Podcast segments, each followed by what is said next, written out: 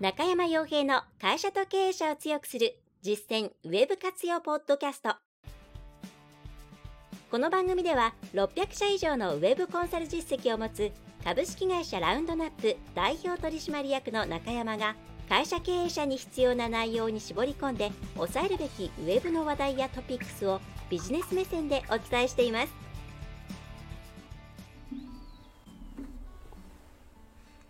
皆さんこんにちはランドナップコンサルティングの中山ですそれでは本日も会社と経営者を強くする実践ウェブ活用ポッドキャストを始めていきたいと思いますのでぜひとも最後までお付き合いいただければと思いますはいえー、まあ、暑かったり寒かったりですね、えー、寒暖差の激しい時期となってきました。また花粉ですね。まあ、私も花粉症なので、うん、厳しい季節になってまいりました。同じように花粉をね、えー、に苦しんでいる方もいらっしゃると思いますが、まあ、なんとか、うん、切り抜けていただければと思います。えー、まあ、幸い、ね、あの、すごく心配していたのが、この時期にマスクが未だに手に入らない状況だったらどうしようというふうに思っていたんですけれども、まあ、なんとか普通の価格に戻って、えー、ね、あの、買えるようになっているので、まあ、花粉症を患う者としては良かったなというふうに感じるところですね。はい。まあ、とはいえ、様々なものをまだまだ安心できない部分がありますので、えー、皆様もお気をつけて、えー、ね、いただければと思います。えー、それでは今回なんですけれども、2つほどですね、えニュースを取り扱いながら、それに基づいて、えー、こういう観点でも押さえておいた方が、え、中小企業の経営者の方、あるいは担当者の方、でまた、え、これを聞いていただいている、まあ、同業者の方でもですね、同じように中小企業を助けようというふうに思っている方に、まあ、そんなことをお伝えできればな、なんていうふうに思っています。はい。ちょっとノイズキャンセリングがあると変な声になりますね。はい。えー、それではですね、まあ、ニュースなんですけど、えーと、ポッドキャストを聞いていただいている方も、えー、ニュースの内容そのままきちんと読み上げますので、えーと、あんまり気にしないで、え、そのままながら聞きをしていただければと思います。まあ、なんとなくながら聞きの方がいいなっていうふうに最近私も思っているので、YouTube が、えっ、とですね、普通のプレミア、ん？なんだ、えっ、と、メンバーシップとかそういうやつじゃなければ YouTube も、えーと、バックグラウンド再生ができますので、えー、そちらで聞いていただいているという方も多いというふうに伺,、えーね、伺っています。えーまあ、そっちの方がいいと思うんですよね。まあ、最近クラブハウス運営の話もありましたけれども、まあ、その流れはさておきもともと耳っていうのは、なんだろう、ながらに向いていますからね、えー、ぜひそういうところで、えー、うまく使っていただくといいのではないかなと思います。なるべく地に足のついたえ、特定の団体とか特定の方向性に偏らないような形で、ウェブの活用の情報を流して、え、引き続きいきたいと思います。はい。え、それでは、まず一つ目のニュースですね。で、えー、まあ、ニュース自体はこれを読んでいただければそのままっていうところでもちろんこのニュースも大事ではあるんですけれど、えー、それ以上にですね、その先にあるものというところをですね、押さえていただきたいなというのが今回の、まあ、一つ目のニュースの趣旨になりますね。はい。えー、で、今回のニュースはですね、まあ、これは、え、ー、と、クラウドサインですね。いわゆる電子、えー、まあ、今までよく契約書ですとか、えー、NDA とか、まあ、そういう契約書ですとか、うん、それ以外何なんだろうな。え、まあ、そういういわゆるハンコとか署名ですね、えー、というもので締結していたものをオンライン上で行えるようにするという、まあ、クラウドサインというサービスがあります。まあ、他にもいろんなサービスありますけれども、え、それについてこの改正商業登記規則と、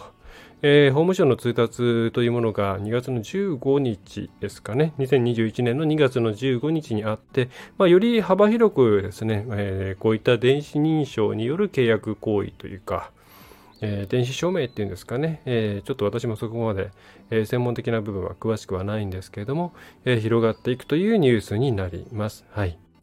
えまあ、この電子の流れっていうのがどんどん進んでいって、前はよくハンコ議連とかですね、印鑑の話とか、まあ、いろんなことがありましたけれども、まあ、なんだかんだ順調にですね、進んでいるということになるのかなと思います。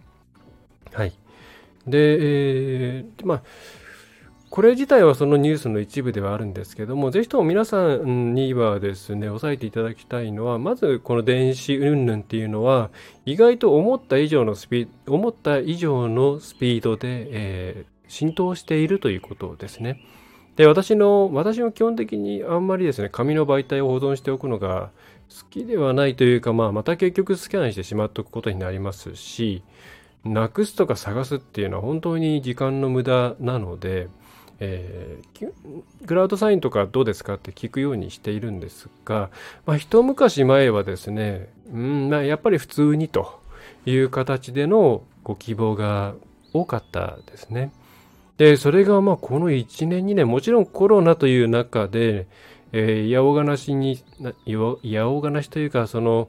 少しでもデジタルを活用するっていうところで取り入れた企業さんも多いのかなと思いますけど、こちらからこう、クラウドサインとか電子署名でも対応していますけれども、使ってますか？あ使ってたらやあのやりますよっていうことをお伝えすると、えー、使ったことはないんだけれども、えー、使ってみたいと思ってるんですけど、どうなんでしょうねっていうことで、えー、まあ、うちのとの契約が初めての電子署名みたいな形が結構多いですね。まあ、でうちのお客様っていうのは基本的には小規模事業者とか中小企業の方々なので、まあ、皆様と同じような会社さんがそのような状況にあるとえー、どんどんそういうところに浸透していっているわけなんですね。でまた、えー、皆さんもそのコロナ関係の補助金の情報とかっていうのはかなりチェックなさっていたと思うんですけれども、えー、J グランツそれから J と GBizID プレミアとかですねという名前をおそらく特に持続化給付金あれ名前合ってますかね、えー、そうの時に聞いたんじゃないかなと思うんですけれども、であのように政府の方も電子電子での、えー、提出、はい。まあ、もっと遡れば e-tax とかになってくるわけなんですけど、えー、電子での補助金の提出ですとかさまざ、まなものの電子化っていうものを進めています。で例えばあとは、えーと、印鑑証明とかですね、まあ、印鑑証明はまだ証明書のところパソコンに入れる証明書のところがややこしいんですけれども登記簿同本とかえー、についてはもうオンラインで請求して郵送して送ってもらえるという、えー、あとは多分電子署名を付与したバージョンもあったような気がするんですね。えー、そういう形でどんどん、あのまあ、直でダイレクトにですね、えいろんなことが電子という、まあ、ネットを通じて行えるようになってい、えっていますと。で、えー、一つまずお伝えしたいのは、もうコストレードにこういったものはどんどん広まっているし、いろんなところで広がももっともっと対応範囲が広がっていくでしょうから、早めにそこに対してのアレルギー感覚とか、えー、それから、うん、まあ、とりあえず何かでやってみる。例えば、クラウドサインなんて、そんなに、ね、NDA あたりでやっとけばですね、そんなに、まあ、リスクないって言ったらあれなんですけども、まあ、問題にはならないですからね、そのあたりから手をつけてみるとか、えー、まあ、それによってどれぐらいこうコスト削減が見込めるかとか、まあ、このコスト削減っていうのはいろいろちょっとですね、えー、立場によってはおいおい勘弁してくれやっていう、えー、ところもあれば、えっ、ー、と、まあ、ウェルカムだっていうところもあると思うんで、まあね、手放しになんとかって言えないんですけど、まあ、コスト削減、あとはその、関わる人間の削減というところにも人件費削減にもなるわけですよね。うん。そういったところはもう試し始めておかないといけないと。まあ、特にアレルギーをですね、早めに外しておかないと、あの、うん、足かせがどんどん増えてきますよね。中小企業の、うん、一つの大きな強みとしては、えー、いろんな足かせなく、えー、機敏にですね、いろんな方向転換ができるっていう、まあ、その小さい船であることががゆえの、えー、狛江の良さとかですね、立ち回りの良さみたいなところがありますからそれを自ら潰すようなことをしていてはちょっとね良くないですよねっていうことで、まあ、まずこの辺、えー、そもそもネットに対してまだ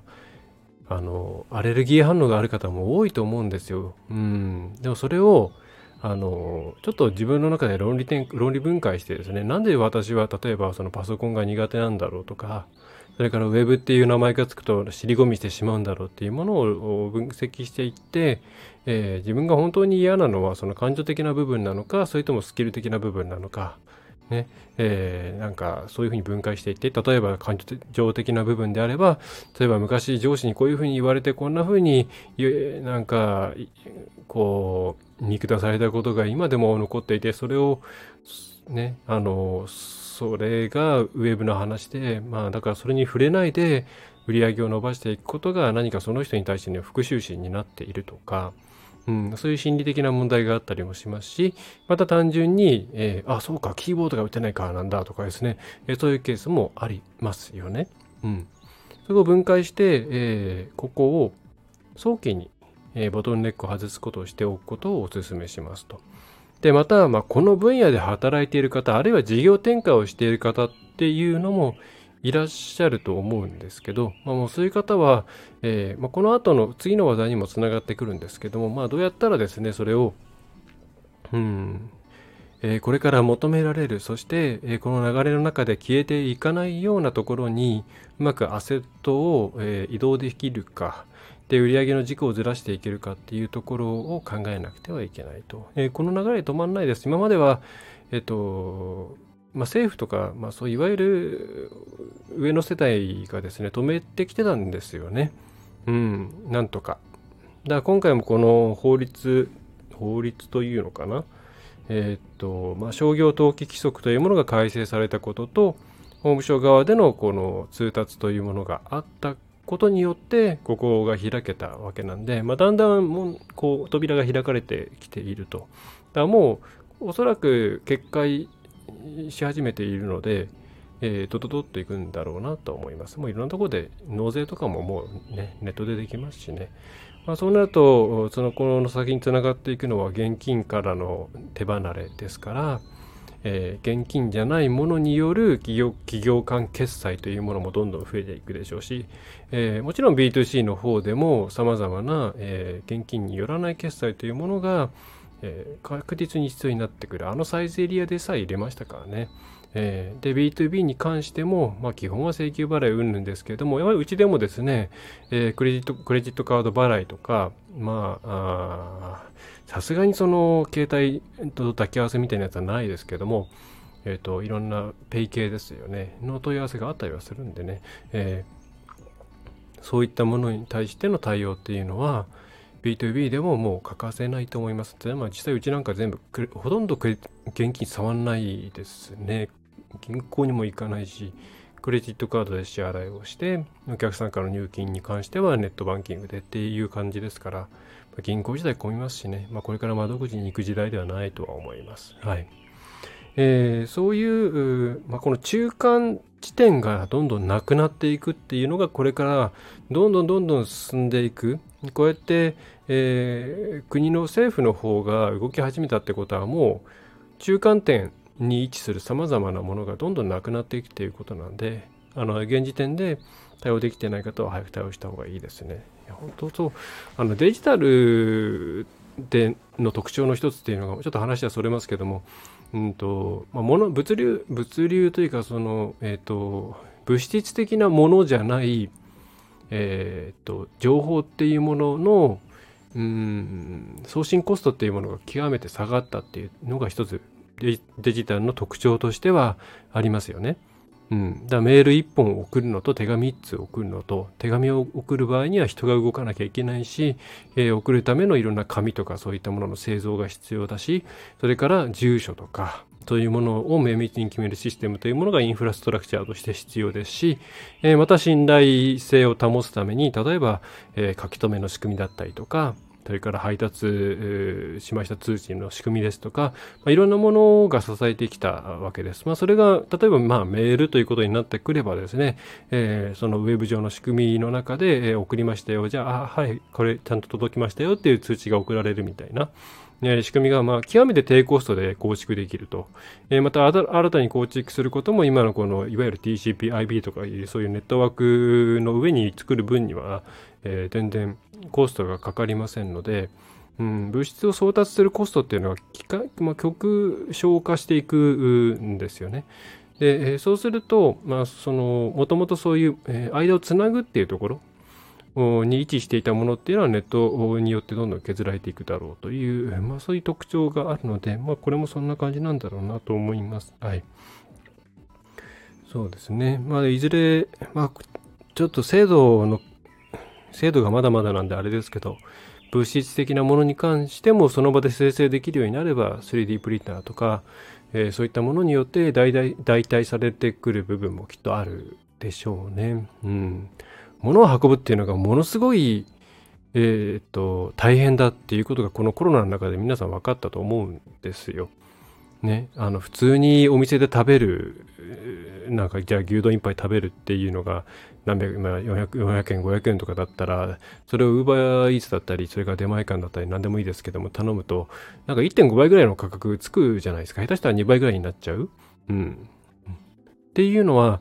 えー、なんでなんだろうってなって考えたら、まあ、要は運ぶ人が、にお金、運ぶとこにお金がかかる。特に近距離の短時間での配送っていうのは、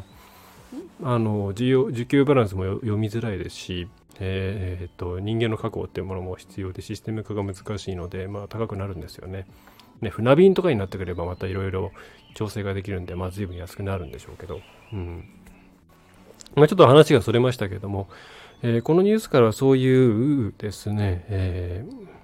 早めにアレルギーを取らなきゃいけないっていうことが一つと、それから、えー、この、まあ、政府レベルで動いているわけですから、この間に入っている様々なものっていうもの、ところに関わる方っていうのは早めに次をね、見つけた方がいいですよっていうところが、まあ、見て取れるかなと思います。あの、思ったよりも世の中の浸透度が高いんですよ。高いっていうか、受け入れこんなに受け入れが早いとはっていう印象が正直あります。もうちょっと抵抗されるかなと思ったんですけど、やっぱりこれ、あれですね。えー、いろいろこう、現場とマスコミというか、まあ、テレビとかそういったところの温度差、温度差というか、まあ、現場と違う、ずれてたんだろうな、報道とか、えー、いろんな流れている情報が SNS とかも含めてですね。うん、現場は予想以上にこう、スルッと入れてくれるっていうのが、あの、うん、良くも悪くも衝撃的な感じがしています。うん、何を信じればいいやらっていう感じですね、本当に。うん。いや、本当本当そうですね。大きな会社でも意外と普通に、あ、じゃあそれで行きましょうかってなりますからね。何だったんだろう、今までのこの煩わしさはっていう。で、また抵抗勢力があるっていろんなとこが言っていたけれども、それは何だったんだろうっていうのは正直思いますね。まあ、どこっていうのは言わないですけどもね。なんか、簡単に浸透していきそうな気がして、まあ、うちとしては嬉しいんですけどね、という感じです。はい。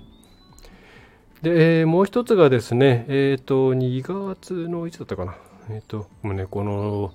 このポッドキャストとウェブセミナーこれ撮るの3回目なんですよ。あの、1回目は機材トラブル、2回目は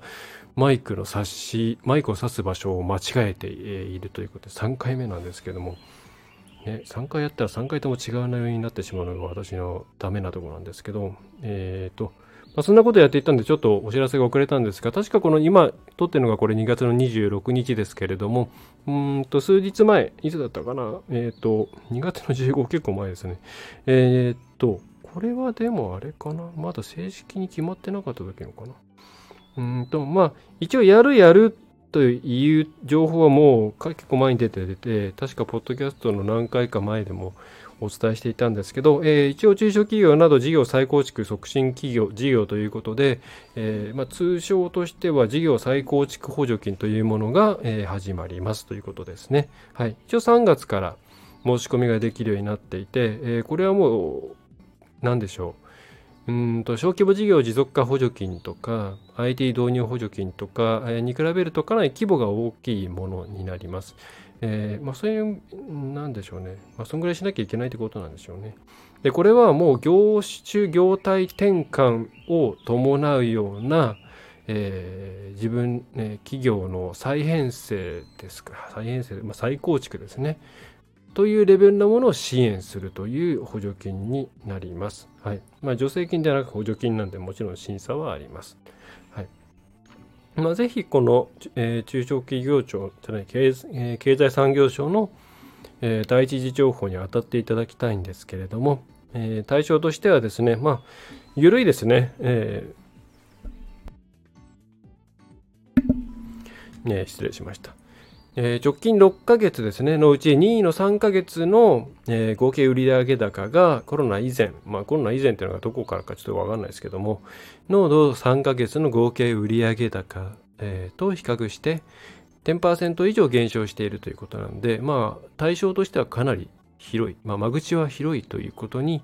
えー、なります。はい、で、えー、この補助額が大きいですね。特に小規模事業者持続化補助金などをよく使われていた方は、あ、桁が1個違うなっていう印象を思われ、えーねえー、印象をお持ちかもしれません。ま、ものづくり補助金なんか結構こんぐらいの金額になることも確かあったと思うんですけど、えー、中小企業ですね、えーと、中小企業枠と中堅企業枠、それからその間に中に卒業枠とかありますが、まあ、ざっくり中小企業と中堅企業があって、このなんここの中小企業と中堅企業を区切るのがどれどこかっていうのは、なんかまだ曖昧だった気がしますんで、ちょっと公式情報を当たってください。なんか確か年商が何億以上みたいな感じだったような気がしますが、えっ、ー、と、一応中小企業の範囲については中小企業基本法と同様とあるんで、まあ、あの、えー、資本金とかかな？えっ、ー、と、従業員数か。で決まるのかなと思いますけれど。はい。えー、で、補助額ですが、まあ、卒業枠というのは中堅企業になるなろうと思っている方なんで、さておき、えー、通常額で100万円から6000万円ということで、また補助率も3分の2ということで、まあ、限界ギリギリまでの計画を立てることができれば、6000万円払って4000万円返ってくるという、まあ、かなり大きな、えー、ものになってくるです。中小企業としては相当大きいですよね。はい。で、まあ、1000万円からあ、じゃない、100万円から6000万円なんで、中央値としてはどの辺になりますかね。300ぐらいから始まって、うーん、1000、2000ぐらいが多いのかなと思うんですが、えー、これまあ何回かおそらくやるというふうに言われて、います。はい。で、国としては、あの、これはもう何年も前から中小企業白書で言われ続けていることなんですけど、まあ、現状のこの中小企業がですね、生産性の面ですとか、あとは後継者不足とか、えー、そういったところで、まあ、再編成をしな促すようなことっていうのをまあ、やり続けて、まあ、斡旋し続けていたんですよね。なのでこう M&A とかまでもこうサポートしたりとか、えー、それに関わる融資の運年とかですね、えー、っていうことをしてきたんですが、まあ、それがコロナということが、まあ、あって、まあ、よりですねうん再編成というものをに対してのニーズが高まってきていると。まあ、なので、これを機会にと言ったら、ちょっとね、不謹慎な言い方になってしまうかもしれないんですけれども、まあ、このタイミングで、まあ、自分たちの事業っていうものをもう一度これからの世界に向けて見直して、えー、今、えー、皆さんが持っているさまざまな資本ですね人的資源えー、それから施設とか土地とかそういう、えー、場としての資源ですね物と物の資源ですね。それから知的財産もそうですしノウハウとかそういう知的資源、はい、そういったものを、えー、もう一度、えー、なんて言ったらいいんでしょうね、えー、もう一度こう棚卸しをしてでその棚卸しをする中でえー、こういうふうにしたいんだけれどもでもお金がっていうところに対してはちゃんと自分たちと私たちといろんな目標値とか経営計画を立てながらやっていきましょう。お金はこれぐらい補助しますというのがこの、えーと、事業再構築支援というところです。で、まあ、これコロナだからっていうとこもあるんですけどあの中小企業にとって一つまああの大きなうんチャンスというか、まあ、ぜひ使っていってはどうかなと思うんですよ。で、それは、うん、このコロナがなかったとしても、結構いろいろな業種業態で、えー、今までと同じようにやっていくと、まあ、今のこの若い人 Z 世代以下とかそれからまあ今、まあ、私が今39ですけれどもこれぐらいの年ねファミリー持ってるような年とかに対して今までと同じことをやっていてもなかなかこう響かないっていうことが、えー、いろんな原因で起こってきていますと。でそれに対して何とかしなきゃなって結構皆さん思ってるんですよね。これお話伺うとうんお客さんのあれも変わってきてるしなんだろう情報収集するところも変わってきてるしみたいないろんな言い方でまあなかなかそれについていけないんだよねっていうような、うん、企業さんが、まあ、多分ほとんど、うちはすごいちゃんとやれてるよっていうところってあんまなくて。うん。で、まあ、なので、大なり小なり切り替えていくっていうことをしていかなければいけなくって、それがすでに会社の中でも行き着いている、えー、ちゃんと計画が計画が立てられていて、ね、それにとって進んでいくようなカルチャーができているところであれば別にあのこの補助金に頼る必要はない、まあ、補助金に頼るのがダメっていうわけじゃないですよ。もちろん、えー、ですけれども、まあ、そうではないところだったらぜひこれをもう機会として、えー、ね、コロナでもううのにかかわらず今後自分たちはどうやって生きていくのかっていうことを考えてみてはどうかなと思います。で今回これですねいわゆるあの宗教規模事業者持続化補助金とか IT 導入補助金とかみたいに緩い補助金ね後からの審査が緩い報告が緩いまあ数字出しておけば OK みたいな具体的に何をしましたとかについてあの細かく報告する必要もないしまあ、数字だけウェブから出していけばいいようなものとか、まあ、終わったら事業を行いましたっていうところだけ報告すればいいようなものとは違って、えー、ちゃんとですね、補助事業終了後、付加価値の年率平均がどれくらい上がったのかっていう目標値、えー、一応目標値3%以上ということで、えー、それから従業員1人当たりの付加価値額の年率の平均が3.0%以上増加っていうところを目標にできるような経営計画を経営、え認定経営、認定経営革新など等支援機関、認定経営支援等支援機関、まあ、私も経営革新計画取った時にお世話になりましたけど、まあ、商工会だったりとか、あとはいろんな、えー、法務系のオフィスだったりします。まあ、これは調べればいっぱい出てくるんですけどね。えあとは、えー、地銀とか、えー、金融機関ですね。まあ、融資がどうしても絡んでくるんですよ。その、これ、あの、4000万とか5000万補助、そんなにされない、えー、2000万とかね、3000万とか補助してくれるとは言っても、原資がないっていうパターンは結構多いですから、まあ、銀行さんが絡んでくる、まあ、日本政策金融金公庫とかも絡んでくるとは思うんですけれども、えー、まあ、なのでお金の話も含めて、一応この2番に書いてありますけれども、一体となって、え、事業再構築に取り込む中取り組む中小企業とあります。だから、かなりいろんなことをちゃんとやる、うん、ですよ。でこれをめんどくさいなとか、えー、いやもう俺がやりたいようにやるんだお金だけ出してくれっていうふうに思っちゃうと多分この先ないんでこれもういいチャンスなんですよだって落ちたとしてもあの相談はまあ無料でやってもらえますし書類を提出するところまでのプロセスでいろんな相談ができるんですよね。うん。まあ、もちろんむやみにですね、あの、無料で使えるんだからどんどん使ってくださいっていうことではないです。皆さん本気で取り組んでほしいんですけど、その、それを信じて言ってますけれども、うん、そういう、えー、サポートをしてくれるので、えー、ね、本当にもう今もうむしろピッカピカだよっていうような企業さんじゃなければ、あの、これをこの枠でうまく言う、融資っていうか補助金が下りるような計画を立てられるような次の新しい柱を作るぜと、えいうような気持ちで取り組んでもらったらいいんじゃないかなと思うんですよね。うん、でもちろんそれでもう一本できたらすごくそれは素晴らしいことだしそれからこれも申し込み者っていうのは基本的に経営者の方ですからそれを社内としてもチームで取り組んで作っていくっていう体験経験プロセスのえー、共有、まあ、うちがプロセスコンサルテーションという流れで、えー、非常に重要視している、えー、リザルト最終的な結果だけではなくてそれを共に経験していくことによる企業の知的資産の構築っていうところですねにものすごい効いてくるんですよね。うん、だ端的に言えばじゃあもう一回同じことを、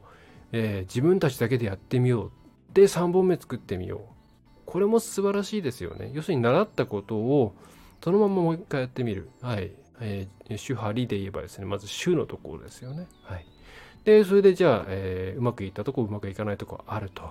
たら、じゃあ自分たちなりにここはこうなんじゃないかっていうことで自分流を作っていって、えー、まあ、そうやって新しいいろんなこと、えー、新規事業を立て、立ち上げることができる企業になっていく。なんかそういう出発点として、うん、いいんじゃないかな。と思うんですよ。で、ましかもお金がもらえればさらに良しですよね。はい。で、ちょっとうちそういう金額感じゃないんですよね。っていう場合でもですね、一応緊急事態宣言、緊急事態宣言特別枠というものが、まあ、こう今見ていただいているところですね、ありまして、えー、従業員が5人以下であれば100万円から500万円の間でというふうに少し規模を小さくした。ただ補助率としては中小企業は4分の3と補助率が上がっているわけなんですけど、えー、そういったもの、まあ、これはですね、えー、10%減少ではなくて30%減少と少し、えー、落ちが激しいところに限定されます。けれども、小規模なところでも頑張ろうというところは、そのほどほどほどのところのですね、金額のプランもプランっていうとなんか変ですけど、えー、用意されていますんで、えー、考えてはどうかなと思います。で、またまあ、うちはちょっとそもそも落ちてないし、うーん、考える必要も、まあ、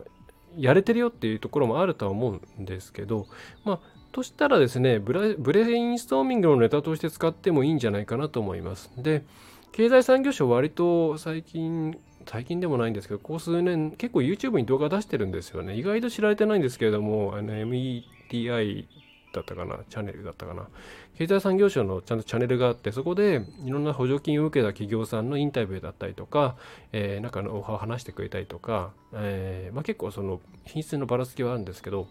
えー、あって、で多分今回のものもこれ事例がないと動かないっていう企業があるっていうのは、うん、おそらく経済産業省の担当の方っていうのはもう、えー、身に染みて実感していらっしゃると思うんでいろいろ出てくると思うんですよね。だそういうものを一つのベンチマークじゃない、えっ、ー、と、ケーススタディとして、えー、チェックして自分たちだったらどうするんだろう。あるいはそういうものを見なくても一応申し込んだと仮定して自分たちにの中でもう一本柱を立てる、えー、そういう例えばグループワークを社内でやってみようとか、うん、で、えー、多分商工会さんとかにもあのもう別になんだろう資料とかくれると思うんですよ。大体こんな感じでやりますよっていうの。それがあの申し込む意思がないかったとしても基本的にその自治体の会社が盛り上がれば盛り上がるってことであれば絶対手伝ってくれるんで、えー、そういうワークショップのネタにも使えると思うんですよね。で、例えばこれパンフレットの右側にある活用イメージですね。実例ではないです。あの、まだもちろん補助金が始まっていないですから実例の作り、実例の作りようがないですからね。えーこれ見ると、まあ、例えば飲食業のところにある、えー、喫茶店経営、がのところが飲食スペースを、えー、縮小して新たにコーヒー豆や焼き菓子のテイクアウト販売を実施した。はいまあ、これは、まあ、なんか、まあ、すぐ思いつきそうって言ったら失礼なんですけども、まあ、よくある系かなと思います。えー、であとは、居酒屋経営が、ね、オンライン専用の注文サービスっていうのもまあまあまあそうでしょうねみたいな感じですけど結構こう見ていくとえっ、ー、と例えばうーんとですねえっ、とまあ小売業ガソリン販売ガソリン販売ですからまあガソリンスタンドですよね、えー、ガソリンスタンドが新規にフィットネスジムの運営を開始地域の健康増進ニーズに対応ね、これどういうあれなんでしょうね。うん。何かあるはずなんですよ。さっきの資源、アセット、えー、資産か、のいうところで言えば、まあ、大きく人、物、金があるわけなんですけれど、まあ、多分人のところなのかな？うん、あるとしてはですね、そのガソリンスタンドの経営者の方が昔インストラクターをやっていたとか、うん、ガソリンスタンドの施設をその何かに変えるってほぼほぼ不可能ですからね。あれ下にタンクが石油を石油じゃないガソリンを貯蔵するタンクがあったりするんでそのまま居抜きで別の事業を始めるってまあ事実上不可能なんですけど、えー、まあそれでもフィットネスチームっていうものまあ近くにあるのかなと思うんでうんまあ、地域の健康増進ニーズっていうものもなんか特定の地域でものすごい健康増進ニーズがあるっていうことも考えづらいので、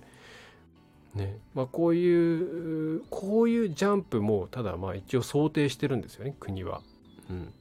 ら皆さんも、えー、ぜひ棚卸し。で棚卸しをしたしてこういうブレストをする過程でさっきのその喫茶店経営がなんかテイクアウト販売をしましたとか居酒屋が持ち帰りのサービスを始め始めましたとかレストランがドライブイン形式始めましたとか、えー、そういうなんかちょいずらしいみたいなものにとどまらないえもっともうもう下手したらこの本当にガソリン販売がフィットネスジム始めるぐらいのジャンプを考える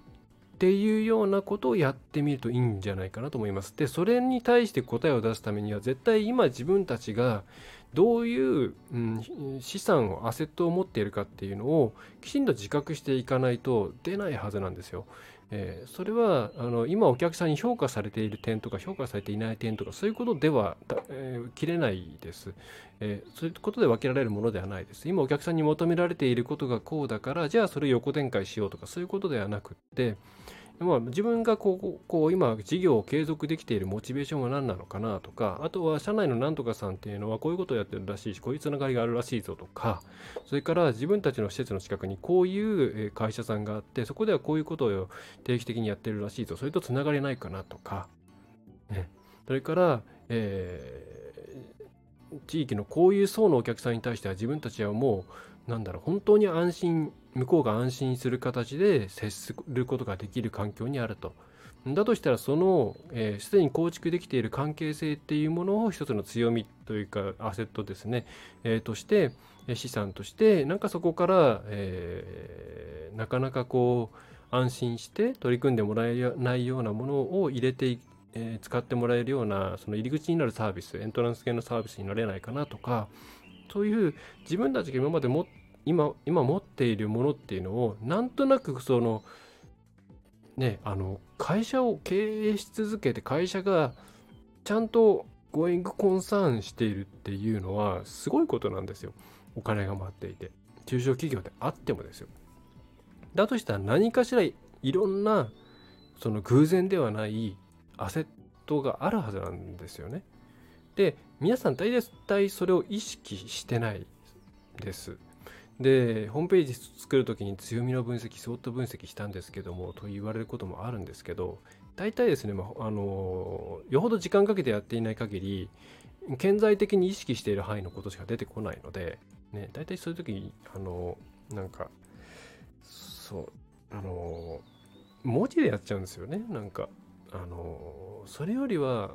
そのお客さんの一日を想像してみるとかえー、なんかこういう風な感じに自分の自分たちが動いていったら、えー、いいんじゃないかっていう妄想というよりもビジュアル？二次元、うん、文字というよりは文字にならないようなところで一旦いろいろブレスをするといいような気がするんです。あ、これ、まあ、ブレスなんで答えなんて出なくていいんですけど、あの文字に落とし込むと基本的にその文字に縛られちゃうので、思いっきりジャンプしたことをやろうと思ったらなんかぼやーっと頭の中で、えー、もし自分たちが今この商売をやっていなかったとしたらみたいな感じで、まあ、ぼーっと考えたらあなんかこういうふうにやってこういうふうにつながっていったらああなんかありそうかもでもこれどういうことなんだろうみたいなのが結構出るんですよね。うんそういう、うんまあ、文字というより画像というか絵的にいろんなものを考えてみるみたいなこと、まあ、あとは手を動かしてそういうのをですね実際に絵にしてしまう。あの頭の中にあるものってものすごくですねぼやっとしてるんですよただ自分の中ではそのぼやっとしたものに結構明瞭な輪郭を与えてしまうんですね人間っていうのは自分が考えていることっていうのは明瞭なも明瞭なものだと思いたいっていう性質があるんでよくはあの例えば、えー、自分のお母さんの顔を描いてくださいって言った時に頭の中ではパッと浮かんでるのに絵で描くと難しいですよね。ね、じゃあ人間難しい。じゃあ次行きましょう。えー、今自分が使っているうんとうん何にしようかな。キーボード、よく見ているキーボード、まあスマホでもいいですよ。えー、っていうものを、えー、ちょっと未来で書いてみてくださいって言ったら、スマホなんて毎日見てるんですよ。毎日見てるんですけども、じゃああのアイコン何だったっけとかですね、全然書けないはずなんですね。で、人間でそうやって、なんか分かっているようで分かってないみたいな状態を作り出して、頭の中のスペースを結構、あの、節約したりしてるんですよね。で、えー、なので、それをこう具体化していく、ちゃんと具体化というか、えー、きちんと、なんだろう、えー、固定化していくっていう作業が必要なんですけれども、まあ、その時にどっちかというとそのそれをいきなり文字にするっていうよりは頭の中にあるものを絵で描いていく、まあ、私はよくホワイトボードを使うんですよ。だから。ブレストする時ってもうホワイトボードに文字だったり絵だったりなんかいろんなものが書いてあるんですね。はい。でそういうアプリなんかを使ってうーんと、まあ、例えば iPad だったらおすすめのものとしては、えー、っと、私、まあ、このコンセプト有料ですけど、めちゃめちゃ iPad、えー、Apple Pencil と相性がいいやつですけども、結構こんな感じで、これなんだかな。カスタマーサクセスかなんかの説明をするときに、もうぐっちゃぐちゃですよね、文字とあれが。でもこんな感じで、文字だけじゃなくて、絵的ななんかぐるぐる書いたりして、で、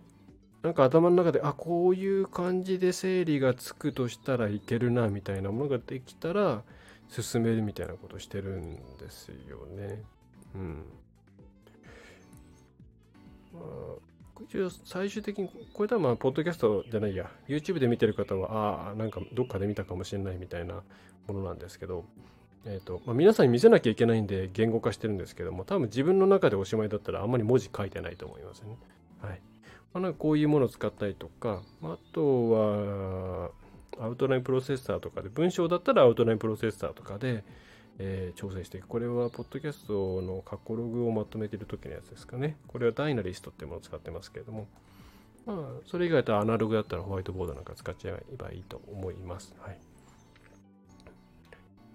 まあ、というふうにちょっと話していろんなところにジャンプしましたけれども、まあ、今回の補助金もちろん使ってくださいっていうのは一つありますけれども、まあ、ちょっとうちは今いいよというケースであっても、えー、これはいいネタになります。はい。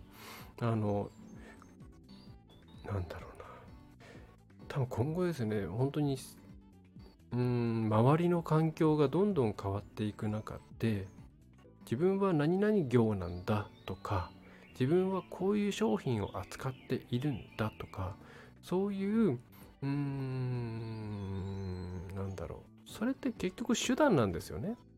自分たちがこういうことを実現するためにその商品をやを売るとかこういうサービスをやるっていう手段を取ってるだけなんでその手段ではないその元にあるいろいろなものっていうものをきちんと把握して、えー、時代に合わせて変化しながら生きていくっていうのが、えー、多分企業規模にかかわらずものすごく重要になってくると思うんですね。はい、で、えー、ということをっていう企業になるためにはこういうブレインストーミングとか実際に次の柱を立ててみる練習をしていくっていうのがとても重要。で特にウェブに依存、依存とか、ウェブの世界をうまく利用しようとしている方は特にそうなんですよ。なんでかっていうと、ウェブの世界って顕在的に分かってしまっている悩みとかニーズなんていうのはほとんどもう取り尽くされちゃってるんですね、誰かに。だから、基本的にあのお金をもらうっていうのは今までのロジックで言うと、えーと、特定の問題を解決するとお金がもらえるわけですね。ありがとうっていうことで。困ってたんです。あじゃあうちが解決します。解決しました。ありがとう。これでお金をもらってたっていうモデルだったわけなんですけど、もう割とですね、その解決してあげますっていう人たちはいっぱいいるし、解決するものについてもどんどん減ってるんですよね。ね家電製品なんか最たる例じゃないですか。もう大体同じでしょうっていう。ね。うん、テレビ買います。どう違いますか？もうもうちゃんときっちり説明されてここまで読み込まんとわからんのか差がっていうところまでいかないとわかんないんですよ。うん。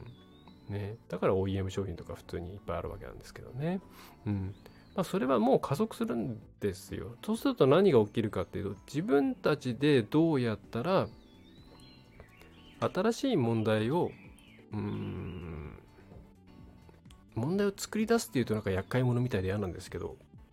こういうふうにしていったらもっといい生き方がで生活ができるんじゃないみたいな新たな論点とかを作り出せるかどうかなんですよね。でそういう新たな論点を作り出せるかどうかっていうのはもっと人間の生活っていうものを俯瞰してみてね自分たちの商売云々はとかそういうところではなくもう一歩上から見てあこういうところに次の課題があるかもしれないなっていうふうに考えられるかどうかなんですね。うん。第1個、ちょっと、はしごを上の段に上がらないといけない。で、そういうことをするためのトレーニングとして、こういう自分たちを一旦解体するっていう作業はとっても有効なので、うん。ぜひ、えー、なんかまあこれにかこつけて、ね、やってみてはどうかなっていうふうに思います。はいえー、ということで、そんな感じですかね。まあ、この2つのニュース、表面的に見ると、なんか新しいのが始まったねとか、そういう感じの補助金の話と、あ電子認証とかもあ進んできてるんだねぐらいの話になっちゃうんですけど、あのそこからこれぐらいいろいろ考えていっていただくと、すごくニュースが面白くなると思います。うん、なんかそういうことが趣旨ではないんですけれども、はい。そんなこと考えながら私はニュースを見ていますね。はい。えー、ということで今回は以上になります。まあ時間あったらファクトフルネスの話とかも少ししようかなと思ったんですけど、ね、あたかさんの、たかさんっていうほど全然仲良くないですけど、まあ、もう新日本で今、今今で言うと新日本ですかね。えー、ですけど、まあ私の場合は、えっ、と、まずイシュー、まずイシューから始めようか。えー、犬の道とか、そういう言葉を覚えている方もいらっしゃると思うんですけど、まあ、その辺りからずっと尊敬している、ね、あたかさんの、まあ、ファクトフルネスはもうこれも面白いんで、ぜひ日経 BP の方ですかね、日経ビジネスか、えー、の方で、えー、ご覧いただくといいのかなと思います。はい。そうそうそう、そうですね。時々、あのー、落合陽一さんのウィークリー落合に出ていらっしゃって、うん。いやどうしてこういう発想ができるのかなとなんかね、えーへこむのも失礼ですけどねあまりにもあれが違うんで、えー、すごくすごくワクワクするなと思いますはいえー、それではそんな感じで今回の、えー、ポッドキャスト、それから、えー、YouTube のウェビナーは以上になります。えー、とですね、お知らせ、お知らせ特にないですね。ないです。いつも通り仕事して、えー、います。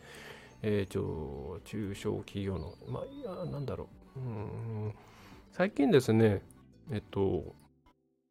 本当にいろんなご相談が来ます。あの、緩いのから重いのまで。で、それでいいと思ってますんで、でちょっとね、電話きついんですよ。電話ちょっと今きついんで、メールでください。はい。で、ちょっとうちではできないけれども、紹介できる人がいたりとか、それから、えー、っと、メールに一発うちで返信を差し上げるだけでも変わるってケースもたくさんあります。まあ、それだと全然無料で1往復ぐらいだったらするので、うん、なんかどっかで偶然お会いした時にコーヒー1本でもおごっていただければ十分でございますので あの、なんか相談していただくといいのかなと思います。まあ、ちょっとメール即日返信とか難しい状況ではあるんですけども、なるべく早く、えーご案内しますし、まあ、うちを使うことが最適解だなというふうに思えば、その旨ご連絡させていただきますんで、えー、なんかうまく、えー、ね、いろんな方の声いただければいいかなというふうに思っています。まあ、なんかそういうのを本当は公開グループディスカッションとかできればいいんですけどね、ちょっとクラブハウスが、うん、微妙なところもあるんで、やっぱホワイトボードとかいろいろそういうもんないとちょっと僕の場合辛いですね。こう喋るだけだとね。はい。えー、そんな感じです。はい。えー、それでは改めて最後までお聴きいただきまして、えー、またご覧いただきましてありがとうございました。えー、ラウンドナップコンサルティングの中山がお送りいたしました。えいいと思った方は、えー、ぜひいいねの評価、あるいはシェア、それからチャンネル登録とか購読の方ですね、すべて無料になっていますので、えお待ちしております。それではまた次回までよろしくお願いします。